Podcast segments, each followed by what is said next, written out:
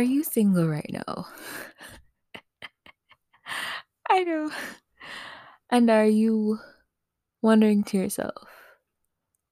Or have you said a prayer, Lord, where is my husband? Or, Lord, where is my wife? During this period of singleness, I decided to.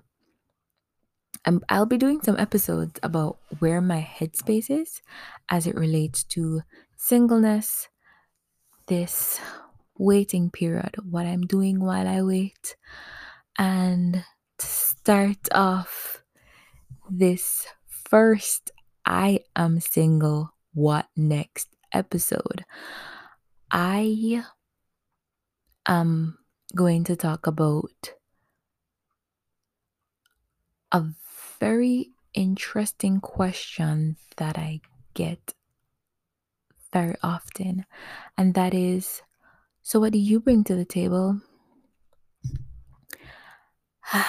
I don't know. How how how would you answer the question what do you bring to the table? Because I know what I would say. But I don't know. I'm I am I am I'm a lot of things. I can do a lot of things and I can bring a lot of things to the table as long as the man I heard this once um as long as as, as long as the man is putting the table down then sure you can tell him what you're bringing to the table but if there's no table and we are just speaking to empty space then um I digress So, this first episode,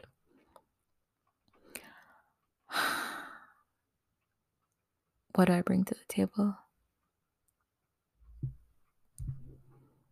However, you want to answer that question in your own time, please feel free. I am not going to talk about what I bring to the table on this podcast. Uh, no, no, no. I will not. Um, but what I will, but what I will say though is that I don't know if this has ever happened to you before. If it has, let me know. If not, then I, I, I don't know. Don't let me know. But this is very recent. I was at a place that I can't be specific with details, cannot be specific with details. And this episode, um, this first episode and the rest of the episode I, I won't be specific with details but i was at this place and there was this particular gentleman handsome. He looks like someone whom i would date. And i don't know about you ladies and gentlemen if you've ever seen someone and based on seeing them you have automatically planned out your entire life. You have picked your wedding gown, you have chosen the school for your kids, you have um decided how many children you will have. You have run off into the sunset with this person and you haven't even said, Hi, I'm Tash. has, this, has this ever happened to you?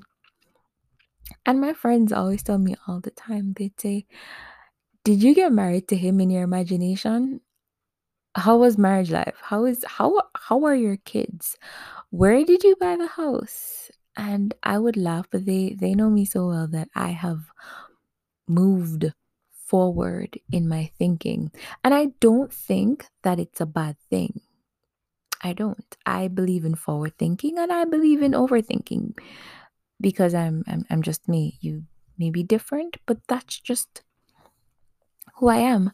And yes, back to the story. So across various rooms because there was various settings that I saw this handsome young man. Let's call him Peter. So I saw Peter and Peter was staring at me. I looked to my left, Peter was staring at me. I looked to my right, Peter was staring at me. And this stare made me a, a, little bit conscious of myself. So I looked at myself at the time, like, okay, um, I, I don't think anything is wrong with me. I, I think I look fine. Why is he staring at me? To this day, I don't know why he's staring at me.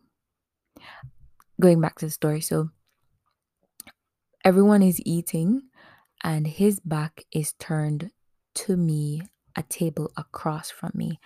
And while Peter is eating, Peter is turning around and looking at me. Turns back around and eat, turns around, looks at me. So at this point, I'm like, this is probably in my mind. And I got up. I knew, I know that it was not in my mind, but I said it because I wanted peace. So I got up and I decided to just take a few random shots and um, I told the persons at the table, please excuse me, as is the courteous thing that you need to do whenever you're leaving a room, a table, wherever you are. Excuse yourself from the presence of people. So I went off to take selfies. Yeah, an addiction I really need to break. I don't I don't know. Do you single tell me, do you single ladies find that you take more selfies than when you were actually in a relationship? Let me know. I don't know. Let me know. so, yes, back to the story. So, um so after I got up and took a few pictures, I saw Peter walking over to me when Peter then went into his car. And Peter was still looking at me. And I just took pictures. I'm like, okay. And walking back, Peter was still looking at me. Hmm, what is this? I don't know what this is. And then a few days after I got to meet Peter, I spoke to him. Peter seemed very shy, very reserved. Um, but Peter just did a bunch of staring. I don't know. To this day, I have no idea what those stares mean. Men are a very strange species. But anyways, I spoke to a friend about it and she's like, Yeah, maybe maybe Peter was staring because you are a pretty girl, so he was just looking, but uh, I guess some men stare and they have no intention behind these stares. But I'm telling you, these stares led me down the aisle. There, I said it. And this is very therapeutic, can I tell you? You're probably laughing, saying, Who is this girl? And why is she talking about this? Well, I can talk about it because I think that the singleness road is one that is winding, it's filled with many turns and bumps along the way. And there are so many things that happen to us as single ladies and as single men. And we just want to share our story without any judgment. Um, so yeah, Peter was staring. And then Peter stopped staring. Whatever reasons, um, I'm, I'm sure only Peter can tell us why he was doing what he was doing. We'll never know. But I say that to say, as singles, this is the first, I think that, I don't know what I'll call this episode.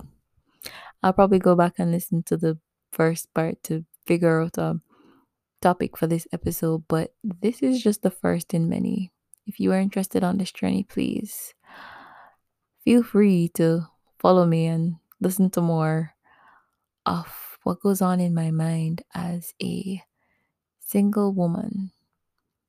Um, and maybe one day we can talk about it. you can tell me what goes on in your mind, and I will, I don't know, send me an email and I can read the stories. I absolutely love to read love stories of women or men who are single, who Christian singles, they devoted their lives to the Lord, they walked in purity, and they got married in in months. And it's just a very beautiful romantic story and i do romanticize um those stories and i do sit and think hmm is this going to be me? Will i go into a diner and meet the love of my life or or is the love of my life someone whom i've already met and the lord is just orchestrating our story it's coming together you know what the most beautiful thing about being single is that we can create our love story in our mind and when it actually happens the lord just blows our mind. I'm literally getting goose pimples right now just thinking about how God is going to absolutely blow my mind when He reveals who my husband is, when He reveals the journey that I took from being where I am now to becoming a partner with someone who we're going to heaven together and raising soldiers of Christ's kingdom in our children. And yeah, those are just the inner thoughts of a single woman. Join me tomorrow where I will most definitely talk about someone else and give them an alias because we cannot be out there calling people's real names. We we cannot because you get into trouble. You get into trouble.